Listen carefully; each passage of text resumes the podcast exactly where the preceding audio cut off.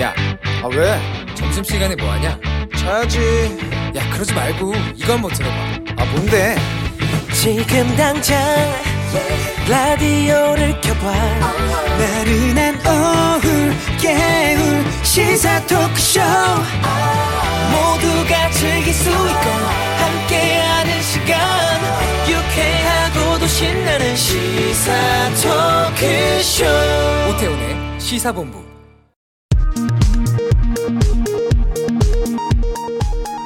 이 시각 라디오 정보센터 뉴스입니다. 정의용 외교부 장관이 남북통신연락선 복원 이후 처음으로 토니 블링컨 미국 국무부 장관과 전화 통화를 하고 한미 동맹과 한반도 문제 등 상호 관심사에 대해 의견을 교환했습니다. 양 장관은 인도주의적 협력 등 북한과 협력 방안에 대해 구체적인 협의를 하고 대북 관여를 위해 지속적으로 노력해 나가기로 했습니다. 정부가 이번 달에 전 국민의 50% 이상이 백신 1차 접종을 마칠 수 있다고 예상하면서 앞으로 2주 동안은 최대한 확진자를 감소시키는 것이 목표이며 수도권 하루 평균 확진자 수가 800명대 이하로 떨어지면 단계 조정을 고려하겠다고 밝혔습니다. 한국교회 총연합은 오늘 방역당국이 발표한 종교시설의 사회적 거리두기 조정안에 대해 이제라도 4단계에서 수용인원 천석 이하는 10%까지 모일 수 있게 돼 의미가 있다고 평가했습니다. 기존에는 시설 규모와 상관없이 최대 19명까지만 대면 예배가 가능했습니다. 최근 김밥 전문점 식중독 사태가 발생한 가운데 식품의약품안전처가 프랜차이즈 분식 취급 음식점과 식중독 발생 부적합 이력이 있는 분식 음식점 3천여 곳을 대상으로 오는 9일부터 20일까지 현장 점검을 실시한다고 밝혔습니다. 델타 변이를 중심으로 코로나19가 확산하면서 미국이 이르면 다음 달 백신 부스터샷 계획을 내기로 했습니다. 65세 이상 고령자나 면역력이 약한 사람, 지난해 12월이나 올해 1월 접종자 등이 대상입니다. 지금까지 라디오 정보센터 조진주였습니다.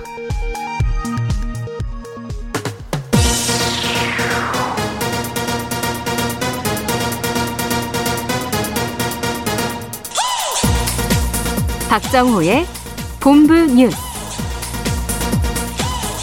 네, 오태훈의 시사본부 2부 첫 순서 이 시각 주요 뉴스들 분석해 드립니다. 본부 뉴스 오마이뉴스의 박정호 기자와 함께합니다. 어서 오세요. 안녕하십니까? 예.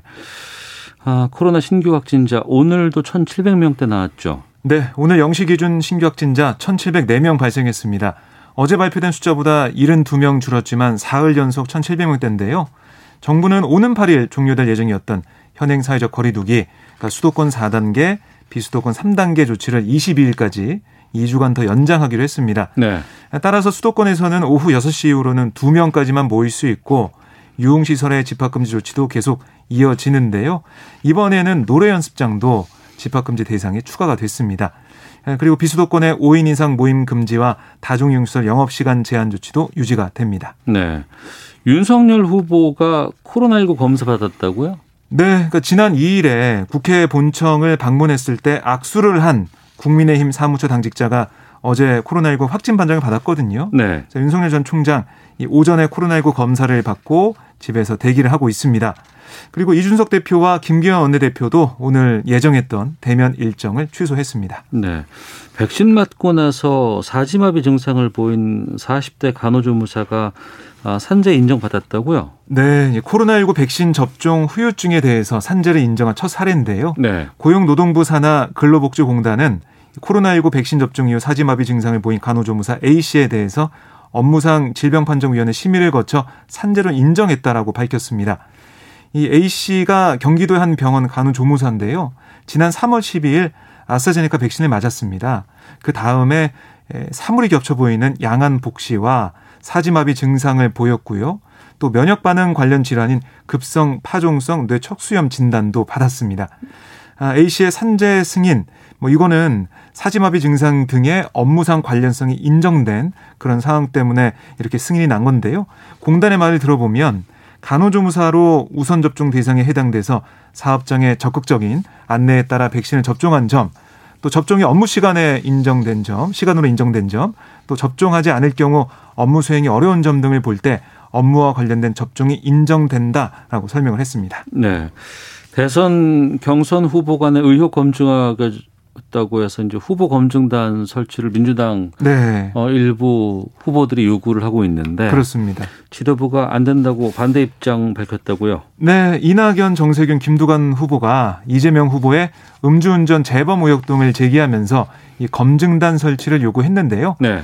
이와 관련해 이재명 후보는 뭐 전과 기록을 다 보여드렸는데 대체 뭘 검증하겠다는 건지 모르겠다 이렇게 반박을 했고 또 이 후보는 이낙연 후보를 겨냥해서 측근 비리나 가족 비리, 또 친인척 비리 같은 걸 검증하려면 하는 게 좋겠다 네. 뭐 이렇게 말을 하면서 양측의 공방도 있기도 했었는데 오늘 최고의 결과 내용을 보니까요 본경선 진행 중에 후보 자격 검증 절차를 진행하기는 어려움이 있다 음. 이런 이유를 들어서 지도부는 검증단을 별도 운영할 계획이 없다고 의견을 모았습니다. 네.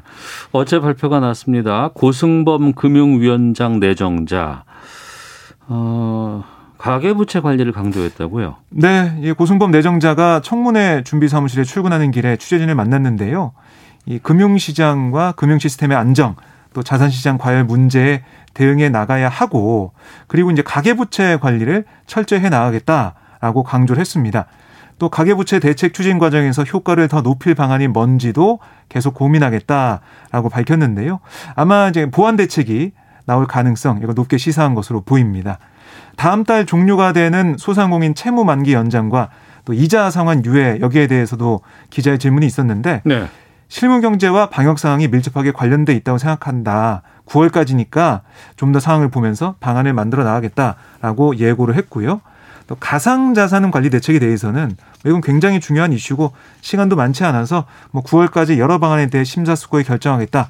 이렇게만 얘기했고 구체적인 내용은 나오지 않았습니다. 네. 어, 이거 요즘 논란 많던데. 네. 로톡을 비롯한 법률 서비스 플랫폼 서비스. 여기에 대한변협은 변호사 가입 금지했었는데 그렇습니다. 이 변협이 변호사 정보를 소비자에게 제공하는 서비스 출시한다고요?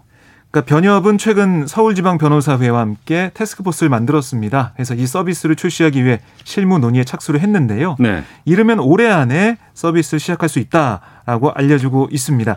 그러니까 의뢰인들이 변호사에 대한 정보를 쉽게 얻게 하고 법률 서비스 접근성을 높이기 위해서다라고 변협은 설명을 했어요. 그러니까 이 서비스는 최근 변협이 온라인 법률 서비스 플랫폼에 가입한 변호사에 대한 징계 조사에 착수하는 뭐 이런 규제가 있었지 않습니까? 네. 이 규제에 나선 것과 무관치는 않아 보입니다. 음. 그러니까 앞서 변협이 지난 5월 변호사 광고에 관한 이 규정을 개정해서 금전적 이익을 대가로 변호사를 광고, 뭐 홍보하고 소개하는 그런 사람에게 광고 등을 의뢰하는 행위를 금지한 바 있거든요. 네. 하지만 대안 없이 법률 서비스 플랫폼을 규제하면 변호사들에 대한 이 정보 불균형 문제 이걸 방치한다는 비판에 좀 직면할 수 있어서 음. 변협이 직접 서비스에 나선다는 건데요. 그러니까 이게 좀 이름이 알려진 변호사한테는 일이 몰리고 뭐 처음 변호사를 해서 시작했다거나 그런 사람들한테는 오히려 기회가 없다. 뭐 이런 비판이 있어 왔습니다. 네. 그래서 이 변협 관계자 얘기를 들어보면 수익을 추구하는 민간 플랫폼과 달리 변협 등이 서비스를 통해 수익을 내는 구조는 취하지 않겠다라고 설명을 했습니다. 아, 그런데 이에 대해 이 로톡 운영사 측은 뭐라고 했냐면 로톡과 같은 이 플랫폼 이용, 을 금지한 변협이 유사한 형태의 플랫폼을 구축하는 것, 어, 이건 당혹감을 넘어 허탈감까지 느낀다. 이렇게 지적을 했고요. 로톡과의 변호사 징계가 이런 목적이었는지 변협이 대답해야 한다 라고 주장했습니다. 네. 남북 통신 연락선 복원한 이후에 처음 그 국장급 협의가 있었는데 이 내용 좀 소개해 주시죠. 네, 통일부는 오늘 정례 브리핑에서 그러니까 최근 미국에서 진행된 한미 협의에서 논의된 내용이 뭐냐라고 취재진이 묻자 네. 거기에 대해 한미가 공동으로 추진해야 할 과제에 대한 논의뿐 아니라 남북이 독자적으로 협력할 과제에 대해서도 점검했다라고 답을 했어요. 네. 다만 그 이상의 구체적인 내용은 밝히지 않았습니다. 아마 논의가 진행되는 과정이라서 밝히지 않은 것 같은데요. 앞서 외교부는 임갑수 평화 외교 기획단장이 워싱턴 DC에서 정박 미국 대북 특별부대표와 국장급 협의를 했고 남북관계 진전과 북미 대화에 조속한 재개 방안에 대해 구체적으로 심도 깊은 협의를 했다 라고 전했는데 네. 내용이 좀 궁금한데 정확히 알려지지 않고 있습니다. 그리고 지난달 27일 남북 공동 연락사무소 채널이 복원된 다음에 오늘 오전까지 남북 간 정기 통화 정상적으로 진행되고 있다. 라고 어, 통일부는 설명했고요. 네. 다만 북측은 이 남측이 지난달 29일 제안한 화상회의 시스템 구축 논의에 대해서는 아직 반응하지 않고 있습니다. 음, 그렇군요. 자, 이 소식까지 살펴봤습니다. 본부 뉴스 오마이뉴스의 박정호 기자와 함께했습니다. 고맙습니다. 고맙습니다.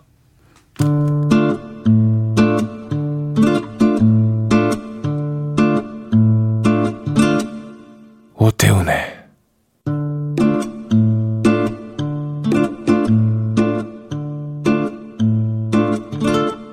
시사본부 네, KBS 제1라디오 오태훈의 시사본부 듣고 계신 지금 시각 1시 11분 향하고 있습니다. 시사본부는 청취자 여러분들의 참여 기다리고 있습니다. 샵 9730으로 의견 보내주시면 됩니다. 짧은 문자 50원, 긴 문자 100원, 어플리케이션 콩은 무료입니다. 팟캐스트와 콩, KBS 홈페이지를 통해서 시사본부 다시 들으실 수 있고 어, 콩 앱을 통해서 일라디오를 보이는 라디오로 만나실 수 있습니다. 콩 앱 보시면 일라디오 채널 화면 하단에 아래쪽에 캠코더 마크 있습니다. 이거 누르시면 영상으로 만나실 수 있고요. 유튜브를 통해서도 생중계되고 있습니다. 유튜브 검색창에 일라디오 아니면 시사본부 이렇게 검색해 보시면 영상으로도 확인하실 수 있습니다. 오늘 금요일입니다. 한 주간의 언론 보도 분석하고 비평하는 와치독 시간이 있죠. 알파고 신하 씨 외신 기자 나오셨습니다. 안녕하십니까? 네, 안녕하세요. 예. 정상근 전 미디어오늘 기자도 함께 합니다. 안녕하십니까? 안녕하십니까? 예. 올림픽 중계 잘 보고 계세요, 두 분은? 뭐, 예. 재밌게 보고 있죠. 네, 네. 올림픽. 저는 이상한 질문 많이 받아요. 여자 여자 배구 그렇죠. 그렇지. 제일 많이 예, 받았던 예. 질문이 이거예요. 예. 알파고, 너는 터키하고 한국이 붙었는데 어느 쪽으로 치지 않냐. 네. 아, 이제 엄마를 사랑하냐, 아빠를 사랑하냐는 질문은 똑같은 거잖아요. 그 누구 응원했어요? 아, 저는 물론 한국 응원했죠.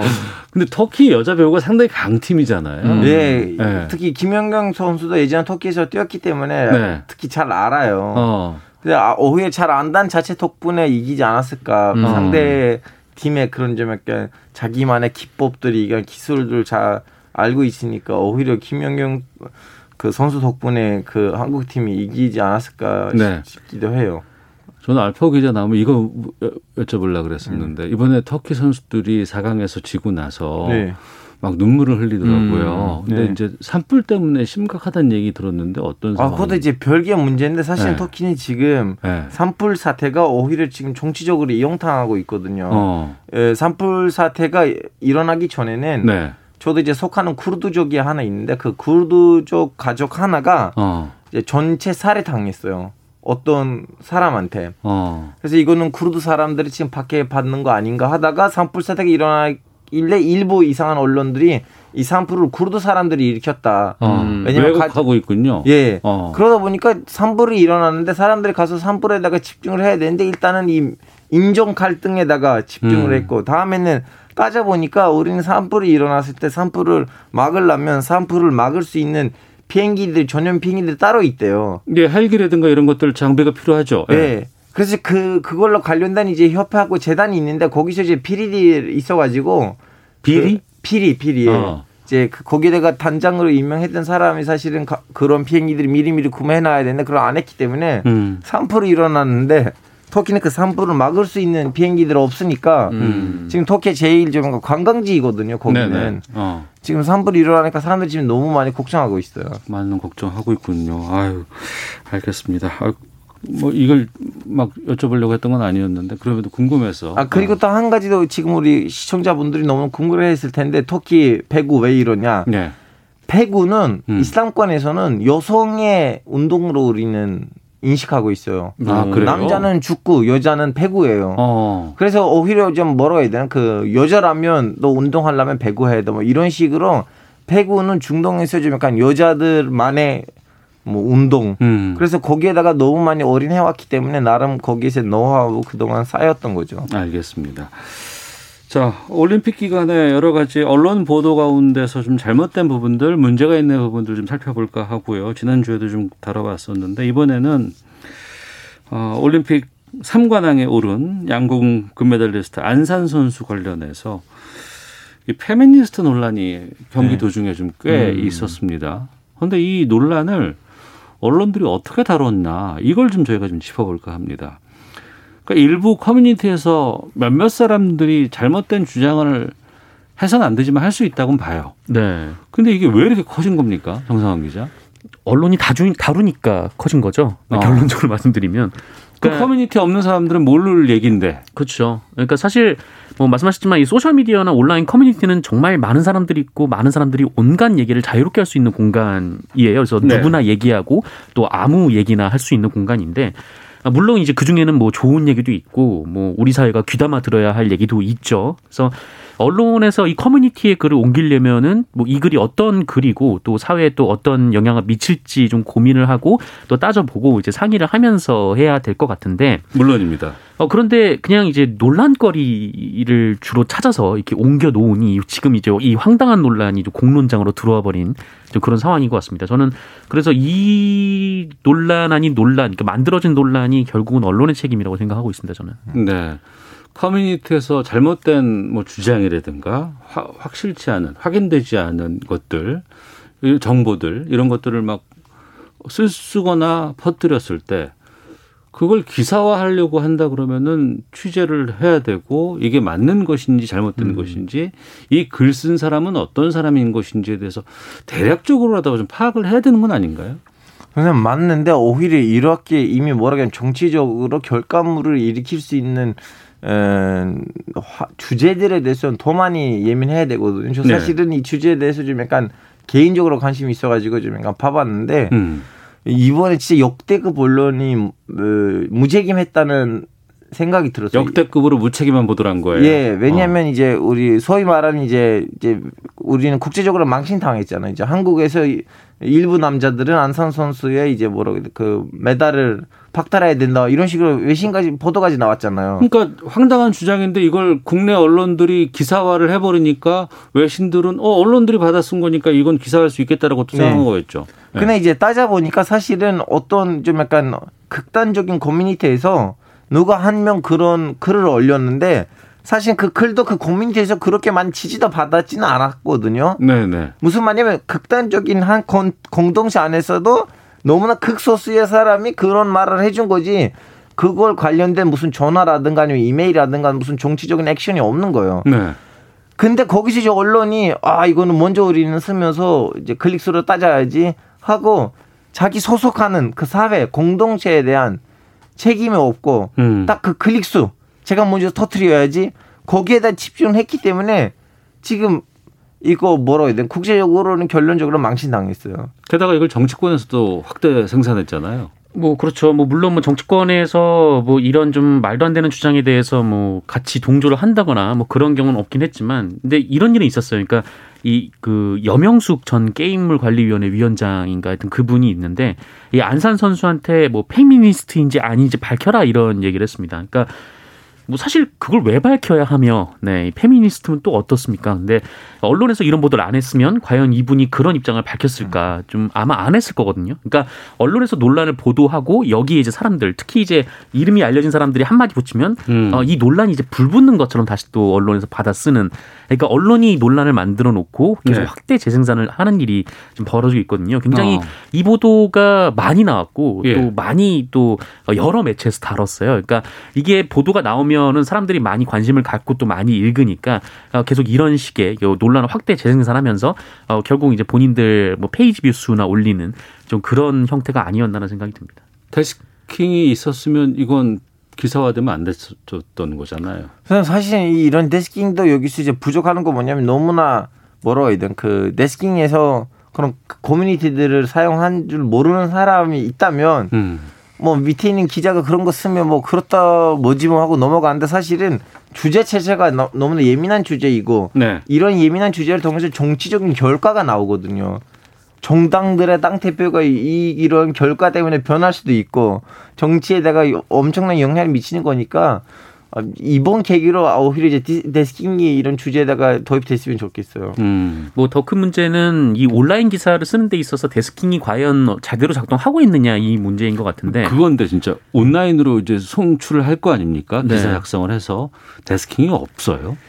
그러니까 대체로 그러니까 우리나라에서 뭐 가장 큰 언론이라고 하는 곳에서도 뭐 이제 신문을 낼 때는 데스킹 과정을 충분히 거치는데 그렇죠. 어, 이게 네. 이제 온라인에 기사를 올릴 때는 뭐 속도, 뭐 그 보도의 양 이것만 집중적으로 생각을 하다 보니까 아, 그냥 데스킹을 거치지 않고 그냥 기자가 송구하는 경우들이 굉장히 많고 그래서 이런 일들이 굉장히 어 많이 좀 사고가 벌어지긴 했었어요. 음. 그러니까 아까 알파고 기자가 얘기했던 대로 지금 뭐 안산 선수가 머리가 짧아서 혹은 여대를 다녀서 혹은 금메달을 박탈해야 된다. 이 얘기는 그 논란의 커뮤니티에서도 그렇게 호응받지 못했던 주장이었거든요. 네. 근데 역으로 생각하면 또 이런 적도 있었는데 이 중앙일보에서 이 얀센 백신을 남성 예비군에게 맞춘다라고 했을 때 그때 이제 여성 커뮤니티에서 뭐 이제 반발이 나왔다. 이건 성차별이다. 이런 주장이 나왔다라고 했는데 사실 그 여성 커뮤니티에서도 그런 주장이 있긴 했었습니다만 역시 그렇게 큰 반향이 얻지 못했던 어, 기사였고 주목되는 것도 아니었고. 네, 예. 댓글도 아니 그게 뭐 군인용으로 보냈기 때문에 그런 것 같은데요라고 네, 그 내부에서도 그렇게 정리가 된 사안인데 네. 언론이 이거를 가져와서 논란을 키우고 그 논란이 보도되면서 어, 성 갈등이 더 부추겨지고 이런 일들이 반복되고 있다는 거죠. 음, 혐오를 조장하고 네. 또 성대결론이 부추기는 듯한 그런 양상들을 확대 생산하는 거는 언론이 다 한 거 아니에요. 그렇죠. 또 그럴만한 힘이 있었고 과거엔 그랬어요. 너 그거 어떻게 알아? 물어봐요. 그러면 그 기사에 나왔어.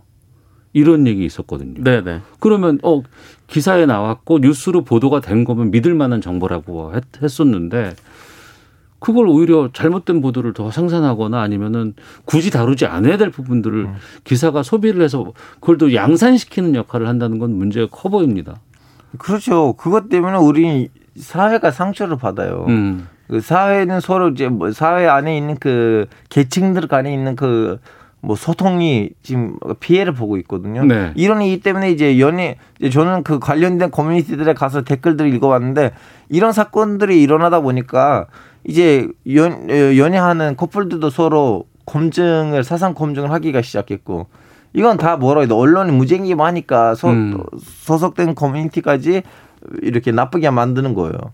아까도 말씀하셨지만 그 이른바 이제 데스킹이 없는 문제. 그러니까 우리나라 언론의 이 온라인 전략이라는 것이 그냥 최대한 빨리 그리고 많이 써서 그거를 포털로 보내서 포털에서 뉴스를 소비하게 하는 좀 그런 식으로 돈을 버는 방식이다 보니까 게다가 댓글 많이 달리면은 트래픽도 올라가고. 그렇죠. 어 그러니까 이 기자들이 그러니까 온라인 전략에 지금 참여하고 있는 기자들이 이 생각하는 방식은 가장 논란이 되고 또 네. 가장 자극적이고 가장 음. 선정적인 내용들을 누가 빠르게 써서 또 누가 또 어 이 그 이른바 이제 뭐 논란을 계속 불러 일으키느냐 여기에 이제 지금 성패가 달려 있는 거죠. 게다가 이제 온라인 전문 기자까지 채용하는 상황 아니에요. 네, 그러니까 뭐 몇몇 참. 언론들은 뭐 그냥 팀 자체를 넘어서 아예 그냥 새로운 매체를 만들어서 온라인 기사를 쓰고 있기도 합니다. 아, 알겠습니다. 아, 다른 주제 하나 더 보고 맞춰야 될 것 같은데요. 와치독 정상근 또 알파고 신하시 두 기자와 함께하고 있습니다. 어, 8월 15일 광복절 특사, 뭐 가석방 이 얘기 관련하면서 이재용 삼성전자 부회장의 가석방 관련한 보도가 계속해서 좀 쏟아지고 있다고 해서 좀 살펴보도록 하겠습니다. 정상훈 기자, 이 네. 사면 뭐 가석방 관련된 언론 보도가 많아요. 많죠. 어, 많기도 하고 자주 나오기도 합니다. 그러니까 예. 이게 보통 이제 사면, 뭐 가석방 이런 일종의 뭐 이벤트들은 그러니까 뭐 그 국경일 같은 때 중심으로 이루어지잖아요. 그러니까 뭐 네. 삼일절 특사, 뭐 음.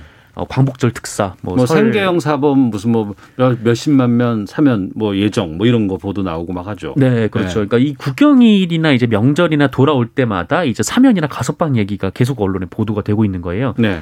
아 근데 정작 이제 새로운 기사 내용은 없거든요. 뭐 당국에서 고려 중이다라거나 어, 혹은 뭐 어, 국민들이 뭐 이렇게 찬성하고 있다라거나 뭐 이 문제가 도마에 오르고 있다라거나 좀 이렇게 얘기를 하곤 하는데 네. 어, 실제로 내부에서 뭐 사면이나 가석방 논의가 진행되는 건 없었고 없었고 네, 그럼에도 불구하고 계속 반복적으로 이 때면 때면 계속 이런 보도가 나오고 있는 상황입니다. 게다가 특히 이제 이재용 삼성전자 부회장의 가석방 여기에 대해서 지금 집중적인 보도가 나오고 있는 거 아니에요? 네, 네. 어. 그렇죠.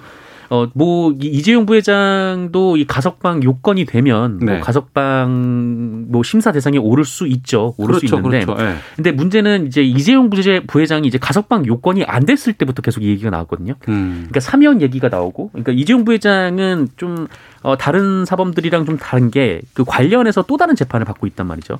아, 수감될 때부터 사면 얘기 나왔었어요. 네, 또 다른 재판을 받고 있고 이제 그 사안으로 현재 수감이 돼 있음에도 불구하고 음. 어, 재판 받는 와중에도 이제 사면 얘기가 나오고 있는 좀 그런 상황이었는데 지금 언론에서 계속 이 얘기를 보도하면서 이 반복을 하고 있는 상황입니다. 언론이 앞장서서 이렇게 좀 이런 말하면 어떨지 모르겠는데 바람 잡는 이런 그 보도를 하는 건 어떻게 보고 계세요? 이제 그 바람을 잡으려고 예전에 이제 뭐라고 해야 되나 그 홍보실에서 받은 광고료가 있으니까 많았고 얘기를 하자면 네. 아, 솔직히 말하자면 지금 이, 이- 이- 이재용 부회장이 무슨 좀 약간 어, 엄중한 어, 범죄 예를 들면 뭐 예를 들면 밑에 있는 요비서한테 무슨 성폭행을 한다는 건 사람을 죽인다든가 아니면 그런 거 아니고 좀 경제적인 범죄이잖아요. 그러다 보니까 좀 약간 그 범죄 내용이 경제적인 거이다 보니까 언론이 조금 더 마음 편하게 음. 아, 사면 하자 하는 그런 좀 약간 용기를 갖게 돼요. 그리고 그동안 뭐라고 해야 되나 그 홍보실에서 나왔던 돈도 그 결론적으로 그 언론사에 가서 삼성의 제품들을 광고하고 홍보하는 거 아니고 오히려 이런 문제들을 터질 때는 도와달라는 식으로 나왔기 때문에 그 결과물이라고 봐야 되지 않을까 싶어요. 네. 이런 거 할 때 이제 그 찬반을 묻는 여론조사 같은 것들을 많이 하지 않습니까? 네, 네. 이번에도 어김없이 이런 관련된 여론조사가 있었다고 하는데 근데 이 여론조사 문항이 공정하지 못했다 이런 문제 제기가 있었다고요? 네, 이 한국 리서치, 뭐 엠브레인 퍼블릭, 뭐 케이스탯 리서치, 뭐 코리안 리서치 이렇게 여론조사를 했는데 네. 어, 이재용 부회장의 가석방 찬반을 물은 결과 이 찬성이 압도적인 의견이 나왔었습니다. 굉장히 높게 나왔는데 네. 어 그런데 그 알고 보니까 이제 문항 설계에 문제가 있다 이런 지적이 나온 거예요. 그러니까 문항을 어떻게 짰냐면 이 법무부에서는 이달부터 이 형기의 60%만 복역하면 이 가석방 심사 대상에 올릴 수 있게 기준을 완화했는데 음. 어, 이 기준에 따라서 이재용 부회장이 가석방 심사 대상에 올랐다. 어떻게 생각하느냐 이렇게 물어본 거예요. 어.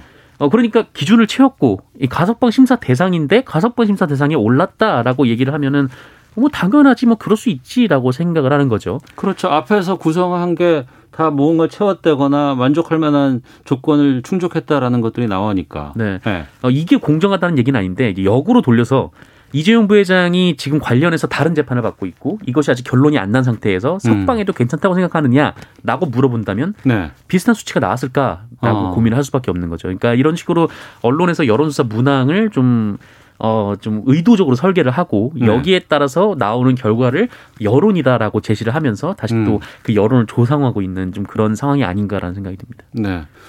유독 삼성에는 관대해요. 관대하는 거 아니고 유독 삼성 홍보실에서 돈이 많이 나오는 거예요. 그러니까 문항 설계가 잘못했습니다. 음. 글쎄요, 뭐 여러 가지 이 삼성과 관련된 언론의 해대 그 행태에 대해서는 여러 번 저희가 좀 다뤘었는데 이거 어떻게 뭐 그리고 이게 결정 나지도 않았잖아요 지금. 결정이 나지 않았고 뭐 심사 대상에 올랐다라고 하죠. 근데 네. 이 심사 대상에 올랐을 때 그 이재용 부회장은 지금 사면 어, 가석방 대상이 뭐 요건은 채워졌으나 어, 다른 재판을 받고 있기 때문에 뭐 검찰 쪽의 의견을 먼저 받아야 되는데 음. 그 절차가 지금 지켜지지 않고 있다라는 보도가 나오긴 했었거든요. 근데 네. 어, 이 보도에 대해서는 얘기가 안 나오고 있고 계속 이제 어. 가석방을 해야 된다. 심지어 나아가서는 가석방이 아니라 사면을 해야 한다. 뭐 이런 음. 주장이 언론을 통해서 나오고 있습니다. 그럼 이건 정말 취재가 바탕이 돼서 그동안의 사면이라든가 가석방에 관련된 기준은 어땠는지 예외적인 것들은 없었는지 아니면 각 정부마다 그런 어떤 편차 같은 것들은 있었는지 이런 것들을 좀 데이터로 취재를 해서 좀 보도를 해주면 그나마 좀 낫겠는데. 그렇죠. 뭐 게다가 이 삼성한테 참 관대하다고 느껴지는 게 아까 알파고 기자도 얘기했지만 이게 경제 관련 범죄이잖아요. 근데 네. 참 역으로 이 자본주의가 가장 발달했다는 미국에서 경제 범죄는 굉장히 높은 엄하죠. 네, 네. 엄하게 처벌을 하고 있거든요. 음. 근데 우리나라에서는 이제 경제 범죄에 대해서 굉장히 좀 관대하고 어, 또 경제 범죄를 저지르는 거의 대부분이 어, 대부분은 아니지만 경제 범죄를 저지르는 많은 분들이 또 이제 뭐 재벌, 뭐 대기업 그쪽 관련된 분들이고 또 우리나라 언론의 광고가 그러니까 거의 수익이 그쪽에서 나온다고 생각하면은 뭐 알파오 기자가 이렇게 얘기했던 것이 뭐 설득력이 없다고는 할 수 없을 것 같습니다. 알겠습니다. 여기까지 할까요? 예, 예, 괜찮습니다. 자, 주간 미디어 비평 와치독 정상근 기자 또 알파고 신하쇼의 신 기자 두 분과 함께했습니다. 두 분 오늘 말씀 고맙습니다. 네, 고맙습니다. 감사합니다. 자, 이어서 기상청 연결하고 교통 정보 살펴보고 돌아오도록 하겠습니다. 날씨와 미세먼지 정보 강혜종 씨가 전해 주십니다. 네, 요즘 미세먼지 농도 보통 내지 좋은 단계 유지하고 있습니다. 오늘도 공기가 깨끗한 가운데 무덥겠습니다. 최근 연이은 무더위로 해수욕장, 하천, 계곡 등의 물놀이 장소를 찾는 분들이 많아지셔서 안전사고가 발생하는 경우가 잦습니다. 물놀이 안전수칙 예, 안내해드리겠습니다. 충분한 준비 운동을 하시고요. 구명조끼 착용하셔야겠고 또 안전요원 있는 곳에서만 물놀이 하시는 등 안전사고에 유의하시기 바랍니다. 이렇게 전국에 폭염 특보 발효된 가운데 모레 낮까지 낮 기온 비슷하게 유지되겠습니다. 33도 안팎까지 오르겠고요. 체감 온도는 35도 안팎까지 올라 매우 덥겠습니다. 또한 도심 지역과 해안 제주 지역은 열대야가 나타나는 곳이 많겠습니다. 건강 관리와 각종 산업 피해 없도록 주의하셔야겠습니다. 연일 소나기 소식이 잦은데요. 오늘도 전국적으로 가끔 구름이 많이 낀 가운데 낮부터 밤사이 전국 곳곳으로 소나기가 지나겠습니다. 이 소나기 양은 5에서 60mm 가까이 되겠고요. 서해 5도는 50에서 100mm의 비가 오후까지 계속 이어지겠습니다. 각별히 비 피해 없도록 주의하셔야겠습니다. 오늘뿐 아니라 주말인 내일도 가끔 구름이 많이 끼면서 두 차례에 걸쳐 소나기가 예보돼 있습니다. 먼저 새벽에는 영동 지방에 내리겠고요. 오후부터 밤 사이에는 강원도와 충청 이남 지역으로 소나기 예보돼 있습니다. 10에서 70mm로 내일은 양도 더 많고 대기 불안정이 오늘보다 더 심해지겠습니다. 천둥, 번개, 돌풍 동반하는 곳이 오늘과 내일 있겠고 오늘은 시간당 30mm 정도, 내일 영동 지방 경우는 시간당 50mm 가까이까지도 나오는 이 장대비 형태입니다. 피해 없도록 주의하셔야겠습니다. 오늘 낮 기온 서울 강릉 34, 대구 36도까지 오르겠고요. 내일도 서울이 33도의 낮 기온 예보돼 있습니다. 지금 서울의 기온은 33.3도입니다. 날씨였고요. 다음은 이 시각 교통 상황 알아보겠습니다. KBS 교통정보센터의 임초희 리포터입니다. 네, 이 시각 교통정보입니다. 현재는 점심시간을 보내면서 도로 교통량이 전 시간과 크게 다르지 않은 모습인데요. 서울 시내는 한강 동쪽으로 정체가 계속되고 있습니다. 울림픽대로 하남 쪽은 한강대교부터 성수대교까지 계속 어렵고요. 동호대교 4차로에서는 작업하고 있습니다. 강변북로 구리 쪽으로는 난지 부근 정체가 성산대교 다리 위에서 하는 작업 여파고요. 반포대교까지 쭉 차가 많습니다. 서울 양양고속도로 양양 쪽은 선동에서 남양주 요금소, 다시 화도 부근부터 서종 쪽으로 막히고요. 반대 서울 쪽으로는 강촌 부근 1차로에서 사고가 발생해서 정체고요. 추가 사고를 주의하셔야겠습니다. 수도권 제일순환고속도로 판교에서 구리 방면은 서하남 부근에서 강일까지 긴 구간 정체가 계속되고 있고요. 구리에서 판교 쪽은 구리 남양주 요금소부터 상일, 서하남 부근에서 밀리는데요. 이 사이 서하남 2차로에서는 고장난 차가 서 있어서 주의하셔야겠습니다. KBS 교통정보센터에서 임초희였습니다.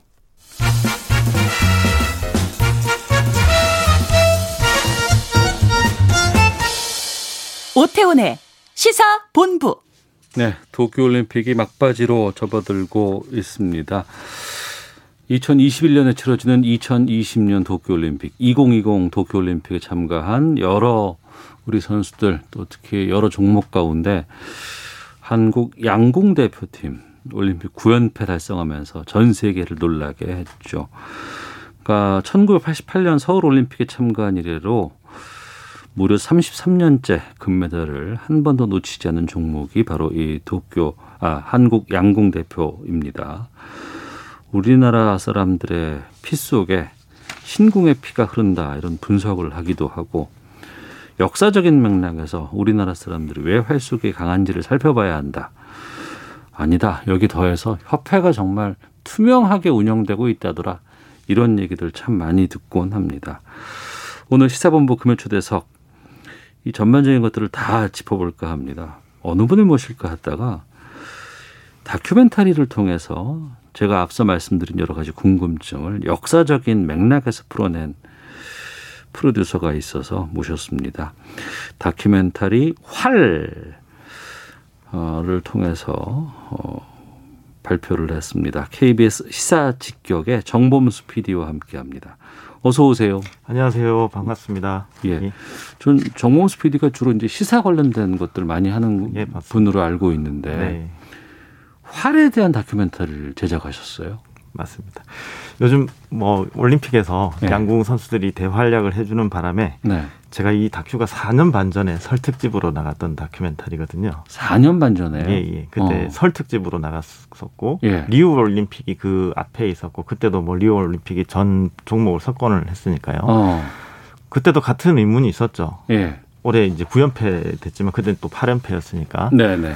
어, 우리 선수는 도대체 왜 이렇게 활을 잘 쏠까? 어. 어, 뭐 다른 나라 선수들이라고 열심히 안 할 리도 없고 예.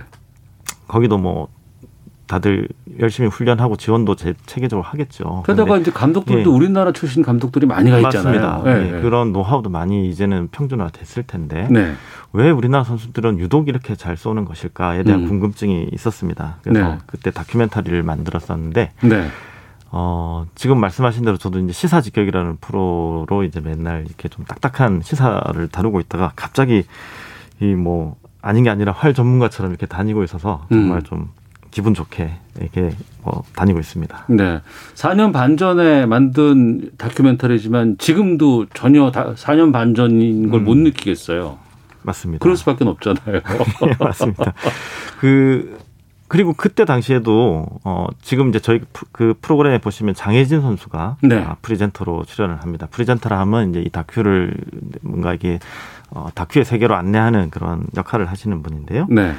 어 그때는 2연패를 달성하고 장혜진 선수 금메달 두 개 땄지만 그렇죠. 이번에 해설자로 나왔어요. 그러니까요.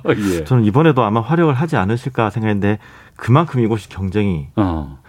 뭐 고등학생에게도 그 순위를 내어줄 수가 있는 아주 각축전이 벌어지는 그 살아있는 곳입니다. 네. 그래서 어, 매번 새롭고 음. 어, 뭐 이게 과거형의 얘기가 아닌 것 같습니다. 네.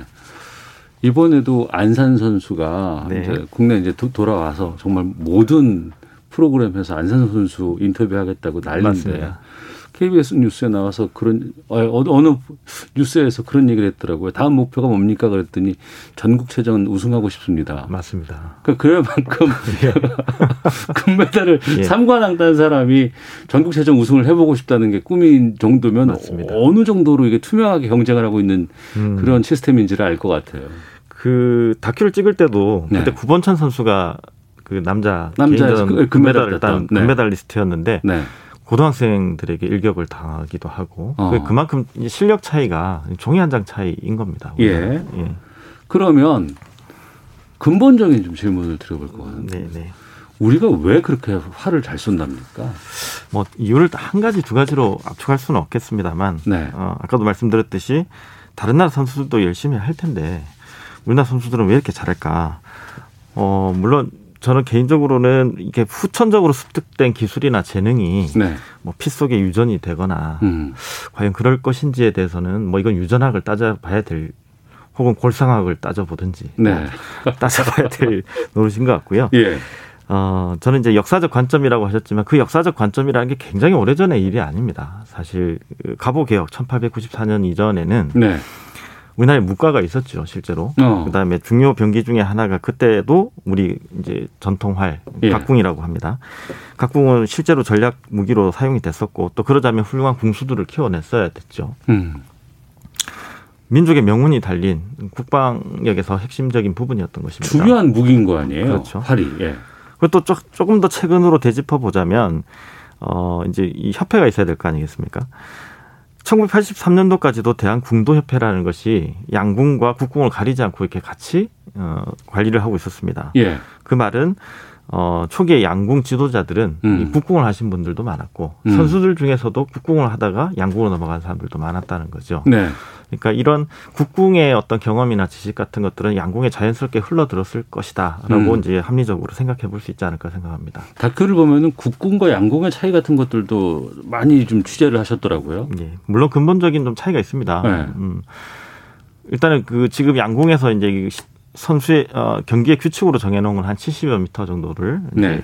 관역에 쏘는 거죠. 음. 근데 우리 활의 같은 경우에는 예전의 기록에 의하면 250에서 300미터 정도까지도 날렸다고 합니다. 활이요? 네, 그렇습니다. 거의, 거의 그 총 수준인데 그러면. 그렇죠. 예. 굉장히 큰 포물선을 그리면서 날아가게 됩니다. 네. 지금 이제 직선사를 하게 되지만 거기는 굉장히 곡사에 가깝죠. 네. 그리고 심지어는 조준기도 없습니다 활에. 네. 지금 보면 아주 정밀한 이제 조준기를 달고 있습니다만 어, 양궁에서도 사실 조준기만으로 의존하지 않듯이 음. 어, 국궁에서는 그 정도가 훨씬 심했던 거죠. 네. 어, 어, 이 250에서 300m 정도의 이 거리가 떨어지면 저희도 촬영하면서 그걸 많이 봤는데 바람의 성질이 그 안에서도 여러 가지가 있습니다. 활은 위- 바람에 민감하죠. 그렇죠. 예, 예. 위로 올라가는 바람도 있고 뭐 옆으로 뭐 우측으로 부는 바람도 있고 네. 그러니까 여러 가지 변수들이 많이 있습니다. 심지어는 온도나 습도에도 어, 이 활의 비거리에는 영향을 미칩니다. 음. 그러다 보니까 어, 각궁을 사용하다 보면 자연스럽게 이 활을 쏘는 어, 몸의 감각이 발달을 하게 돼 있습니다. 네. 그래서 그런 여러 가지 요건들을 제어할 수 있는 의도적인 오조준을 하기도 하고요. 어. 그런 기술들은 양궁에서도 부분적으로 필요하지 않나라는 네. 생각이 듭니다. 근데 양궁도 정말 바람을 타요 그렇게 심하게.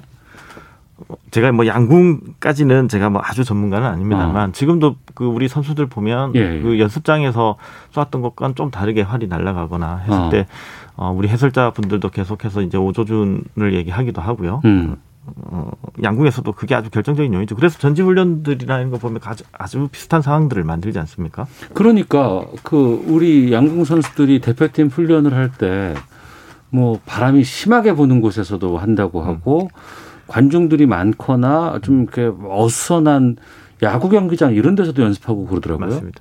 우리 말에는 활을 쏜다라는 말 대신 또 활을 낸다라는 표현도 씁니다. 화를 낸다라고도 해요. 그렇죠. 어. 그 말은 이제 어디서 나온 말인가라면 이제 발이 부중이면 방부제기다 이런 말이 있습니다. 그러니까 만약에 화를 내어서 맞지 않으면 음. 자기 자신의 자신을 돌아본다라는 뜻입니다. 아, 그러니까 화를 맞추지 않으면 날 돌아봐야 돼요. 그렇죠. 이 활이라는 것은 자신의 마음까지 읽어서 내는 무기거든요. 무기거든요. 아. 그래서 어, 그 말은 여러 가지 주변적 요인들을 스스로 제어할 수 있는 능력을 키우는 게 굉장히 중요하다. 그래서 네. 아까도 말씀하셨듯이 야구장 소음을 주- 뭐 일부러 틀게 한다든지 아니면 뭐 바람에 수시로 바뀌는 혹은 뭐 지진이 있는 뭐 이런 상황들까지도 염두에 두고 연습을 시키고 그것을 제어할 수 있는 능력을 키우는 게 우리 음. 조- 선조들이 계속해서 강조해왔던 부분이기도 합니다. 그게 이제 우리 민족의 피 안에 담겨 있는 그런 DNA 같은 느낌이거든요. 네, 그런 피해 있는 재능이나 뭐 그런 DNA는 제가 아까도 말씀드렸듯이 유전학이나 골상학 등을 조금 더 한번 다루어 봄직한데 일단은 네. 저희 뭐 영향을 미쳤을 거라고 생각을 합니다. 어. 예. 그 다큐멘터리를 보고 있으면 예. 그 올림픽 이관왕이었던 장혜진 선수가 네. 국궁을 쏘는 장면이 나오거든요. 예. 그건 아마 많은 분들께서 예고편으로도 보셨을 것 같은데 네. 잘못 썼다면서요. 어, 이게 뭐 어느 활을 쏘는 게 더 어렵고 쉽고 그런 문제는 아닐 거고요. 예. 어, 다만 이제 그 방식이 다를 거고 음. 어, 그 장혜정 선수 뿐만 아니라 그 이제 감독님이 오선택 감독님인데 네. 의도적으로 이제 그런 차이점을 알게 해주려고 음. 이제 이제 일부러 가신 거죠. 네. 그래서 그분도 아마 국궁을 좀 하셨던 걸로 알고 있고요, 양선택 어. 감독님도요. 그래서 어, 그 자리에서 뭐 많은 것을 배우고 오셨습니다. 뭐 예. 이게 특별히 어느 것이 더 낫다 아니다. 아 그건 아니겠지만 예, 예, 예. 어, 그. 메커니즘은 다른 거 아니에요. 그럼요. 그, 그래서 우리 이제 예전에 문과 시험을 볼 때는 저희가 이제 방송에서도 일부 나옵니다만 정량궁이라는 활을 만듭니다. 적량 정량궁. 궁. 예. 그 사실 지금 안타까운 것 중에 하나가 우리가 전투용 활, 네. 전투용 활은 사실 전승이 잘 안 되고 있습니다. 어. 어, 습사용 이제 습사용 활이라고 하는 각궁은 이제 많은 이제 습사용이라는 건 어떤 뜻인 거예요? 음, 뭐 이제 연습을 하거나 어. 이렇게 뭐 그냥 취미로 한다거나 평상시에 아니면 뭐 사- 사용할 수 사냥을 있는, 한다거나 음, 이럴 때 쓰는 거. 활이겠죠. 예. 어, 근데 아주 전투에서 썼던 활들이 한 7종 정도가 있다라고 하는데요. 네. 그 중에서 이제 저희가 일부 그 중에 한 가지 정량궁이라는 활을 복원을 했습니다. 그 활을 보고 어, 그 활은 굉장히 큽니다. 중후한 활입니다. 키도 한 2미터 가까이 되는 활이. 예, 그 네. 정도 아주 이제 2미터가 안 됐나 하여튼 뭐 하여튼 굉장히 큰 활입니다. 음. 그 활이 시- 실생활에서 쓰기는 어렵죠. 네. 근데 그 활을 복원하고자 했던 것은 그 활을 사용할 수 있을 정도로 훈련을 했던 겁니다. 음. 굉장히 당기기 어렵습니다. 그 지금 장혜진 선수가 시도를 많이 했던 것이 바로 그 정량궁이라는 활입니다. 네. 그건 실제로 문과 시험을 준비하던 사람들도 잘못 당기다 팔이 부러졌다라는 기록도 있습니다. 어. 그 정도로 어 실제 어떤 뭐 이 기민한 전투나 이런 데서 자주 쓰기는 어렵지만 문과 시험에서 그 활을 당기게끔 했던 이유는 음. 그만큼의 연습과 훈련 등을 통해서 어 어떤 그 문과 시험에 응하는 사람들의 어떤 자, 자세나 태도를 기르기 위해서 네. 그 활을 우리가 만들었던 것이죠. 그래서 음. 장희진 선수가 쏘았던 활은 그 활입니다. 네. 그 말씀해 주셨던 각궁이라고 네. 말씀하셨잖아요. 우리나라의 전통 활이 네. 이 각이 뿔 각자잖아요. 예, 예, 맞습니다. 그럼 어떤 뿔을 쓰는 거예요? 이게 저도 사실은 아직 살면서 물소라는 걸 눈으로 본 적은 없거든요. 뭐 네. 아마 동물원 가면 좀 볼 수 있지 않을까 물소? 싶기도. 예. 물소면은 뭐 인도네시아나 이런 데서 그렇죠. 뿔큰 그런 뭐 옛날 네. 말로 인도 차이나 예, 이런 데 예. 가서야 이제 볼 수 있는 어, 뿔인데 그만큼 이 각궁에는 여러 가지 재료들이 섞여 있는데 네. 최적의 조합을 만들 수 있는 재료들을 썼다는 겁니다. 우리가 아, 우리 우리나라에. 있지도 않은 각궁을 왜 어떻게 하다가 쓰게 됐을까? 음. 아마 자연계에서 존재하는 물질 중에 가장 탄성이 좋고 힘이 좋은 재료를 찾다가 각궁에까지 이른 게 아닌가라고 생각되고요. 이 네. 각궁은 어뭐 여러 이 북방 민족들에서 공통적으로 좀 쓰기는 씁니다. 근데 그만큼 전략 무기였기 때문에 이 그, 물소불을 구하기가 쉽지가 않았습니다. 그래서 음. 예전 이제 조선왕조 실력 같은데 보면 중국 중국을 통해서 이걸 이제 아까 말씀드렸던 그 동남아시아에서 가져온다든지 했을 때 중국이 우리가 관계가 좋지 않을 때는 이것을 금수 조치를 해서 네. 국가에서 밀수를 하다가 어. 뭐 이거 관리들이 죽임을 당하기도 할 정도로 예. 굉장한 전략 무기였거든요. 어. 그래서 나중에 심지어 세조 시대 이제 조선 세조 시대 때는 일본에서 조공으로 물소 한 쌍을 받습니다. 네. 그래서 우리나라에서 기후 조건이 맞지는 않는데 음. 굉장히 애를 써서 키워서 창경 창경궁에서 70마리까지 키웠다라는? 있습니다. 예, 이걸 이제 아. 자국화하려고 네. 애를 많이 썼던 거죠. 그만큼 전략적인 무기였습니다. 예. 재료였습니다. 우리나라 활이 있다고 하면 네. 중국 활도 있을 거고 네. 일본 활도 있을 것 같은데 음. 차이가 좀 있어요? 뭐 이번 편에서는 주로 몽골 활과 저희를 비교를 했는데요. 어, 기본적인 메커니즘은 아까도 말씀드렸듯이 여러 가지 재료를 통해서 만드는 합성궁, 어, 뿔 각자를 넣은 각궁으로서 재료는 같습니다만 그것을 어떻게 만들어내느냐에 또 디테일한 차이가 있겠죠. 예. 몽골에서는 이 각궁을 통해서 세계사를 바꿔냅니다. 저희가 방송에서도 재연을 했지만 어, 몽골족이 이제 유럽 유럽을 이제 정복하게 되는 침략하게 될 때, 아, 정복하게 될때 음. 그, 어, 이 유연한 활, 마상에서도 쓸 수 있는, 네. 심지어 말 위에서 돌려 쏘기까지 가능한 이 활 덕분에 당시에 그 장궁밖에는 없었던 이 유럽 기사단을 효율적으로 공략하는 데 써서 이 아주 기동성 높은 기마 군대를 동원해서 유럽을 정벌했던 이 역사를 좀 그러니까 다루었습니다. 징기, 징기스칸이 세계를 네. 정복했을 때 그 이후에 중에서 그렇죠. 몇 가지 역할이 있었는데 그 중에 하나가 우리가 만든 활. 그렇습니다. 근데 어. 그 활을 만들어 굉장한 자부심이 있거든요. 유럽 예. 몽골 사람들은 지금도 이제 7, 뭐 조금 전에 끝났겠군요. 한 7월쯤엔 나담 축제라는 걸 하는데 네. 뭐 아주 몽골에선 제일 큰 축제고 그 그것은 곧 활의 축제입니다. 네. 근데 어, 그 정도로 자부심을 느끼고 있는데 그 사람들도 인정하는 게 우리의 각궁입니다. 음. 왜냐하면 이 활이 견인되는 이 휘도가 네.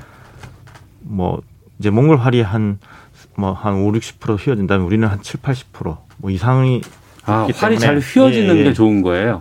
그만큼 견인력이 강해진다는 거죠. 어. 이게 그, 그 활의 휘도가 얼마나 좋냐면 예. 이 탄력이 얼마나 좋냐면 시위를 이 활 고자에서 풀어내면 네. 원래 이렇게 말려 있던 활이 거꾸로 완전히 동그랗게 말릴 정도로 아, 활 줄을 예, 풀으면 예, 활이 뒤집어져요? 예, 그 정도로 어, 이 재료의 탄력을 그대로 유지하고 있고 예.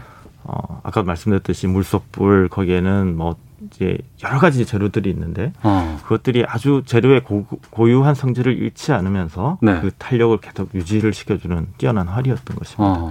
일본은 뭐 우리가 이제 이 몽골이나 중국이나 우리와는 좀 달리 장궁이라는 걸 씁니다. 그건 한 활이 2미, 커요? 예, 2m 정도 되고요. 지금 실생활에서 쓰기는 뭐 그렇게 쉽지 않고 사실은 규도라고 하는데 네. 그거는 음, 스포츠나 이런 것보다는 예술에 좀 가깝게 음. 뭐 사용하고 있는 것으로 알고 있습니다. 네. 청취자 임명희님께서 양국은 전국체전이 오히려 올림픽 수준입니다. 올림픽 구연패는 우리 선수들의 노력, 기업들의 후원, 첨단 기술 등이 만든 결실이라고 봅니다. 이서영님, 영화 최강병기 활 안 보셨습니까? 바람의 방향과 속도를 계산하는 민족이 우리 민족입니다. 0388님 시사 직격 좋은 프로그램인데 매주 좋은 주제 다뤄주셔서 고맙습니다라는 문자도. 보내주셨는데 네. 근데 우리가 이제 산이 많은 지형을 갖고 있잖아요. 네네. 이것도 활소의 발전에 도움을 줬다면서요? 그럼요. 모든 뭐 이 전략 무기가 개발이 되고 궁수, 훌륭한 궁수기가 궁수가 나오기까지는 네. 그만한 또 이유들이 있었겠죠. 음. 저희가 가지고 있었던 뭐 지정학적 요건이라든지 네. 어, 우리는 뭐 어떻게 하다 보니까 주변에 기마 병들이 많은 강국들이 많았죠. 북방 네. 민족들의 침투 수시로 있었고, 어. 어, 그러자면 이제 우리는 상대적으로 이- 뭐 인구수가 많지는 않을 테고요. 음. 어, 그러니까 우리, 우리 지정학적인 요건을 보면 우리는 산지가 많습니다. 네. 그렇다면 이 개활지에서 기마병들을 상대로 싸우는 것보다는 이 산에 산성을 쌓고 음. 거기를 중심으로 수성하는 것이 훨씬 효율적인 전략이었을 겁니다. 네. 그리고 어, 그 적들이 이제 이 성에 가까이 오기 전에 이 어, 산성 위에서 원거리로 쏠 수 있는 무기를 통해서 어, 이게 활이지요. 유효한 무기를 통해서 이들을 쫓아낼 수 있다면 가장 효율적인 방어 전략이 아니었을까. 아 그래서 300m까지 가는 그런 활을 그렇죠. 만든 거군요. 그런 필요, 필요가 있었으니까 만들어진 전략 무기겠죠. 어, 그렇군요. 게다가 이제 우리가 전통 활에 대해서 많이 말씀을 좀 해주셨는데 그 복원이 다 돼 있어요? 그 활들이 지금 남아 있어요? 아까도 말씀을 드렸듯이 어, 애석하게도 이 전투용 활들은 어, 그렇게 복원이 많이 되어 있지 않습니다. 그걸 음. 또 실제로 만드시는 분들도 뭐 제가 아는 한은 많지 않습니다. 계시긴 해요. 이번에 저희가 그 김성락 궁시장님이 좀 도와주셨는데요. 예. 어, 정량궁이라는 게 어, 이 재원이나 이런 것들이 유일하게 기록에 남아 있는 서적이 있습니다. 조선의 궁술이라는 책인데 이게 1900년 초에 기재된 아주 오래된 음. 현재로서는 그 재원이 적혀 있는 가장 오래된 문서입니다.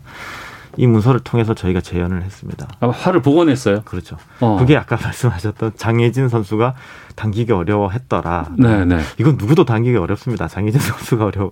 아, 그 그러면 훈련이 그덜 돼서 그런 게 아니고. 전범수 PD도 한번 당겨봤어요? 예, 저는 뭐 당기다가 그냥 팔 부러지는 줄 알았습니다. 그래서 이건 손을 댈 게 아니구나라고 생각을 했는데. 아, 그렇게 많은 힘이 필요해요? 그럼요. 어. 아까 말씀드렸듯이 잘못 당기면 왜냐하면 무과 시험에 치려면 정량궁을 반드시 쏠 수 있어야 됐습니다. 네. 그게 실전에 뭐 얼만큼 쓰이든 간에 어. 무과 시험을 통과해야만 이 관리가 될 수 있지 않겠습니까? 어, 약간 옆으로 좀 얘기를 세자면 그 활은 과거에서 가장 중요한 시험 과목 중에 하나였습니다. 네. 그래서 신라 시대 때도 그랬고 통일 신라 시대 때도 그렇고 음. 사국 시대 때도 그랬습니다. 그 조선 시대 때도 그러니까 활은 반상의 구분이 없었고요. 네. 어, 또 심지어는 남녀의 구분도 가장 적은 스포츠 중에 하나였습니다. 아, 뭐 차별이라든가 특권이라든가 이런 게 필요 없는 그야말로 실력만 남아 있는. 그렇죠. 우리 지금 양궁협회가 그런 거 아니에요? 그렇죠. 그리고 어떻게 보면 좀 상대적으로 여러 가지 요건에서 열세 있는 사람이 음. 가장 유효하게 타격할 수 있는 무기 중에 하나가 네. 활이 아닌가라는 생각이 듭니다. 그래서, 어.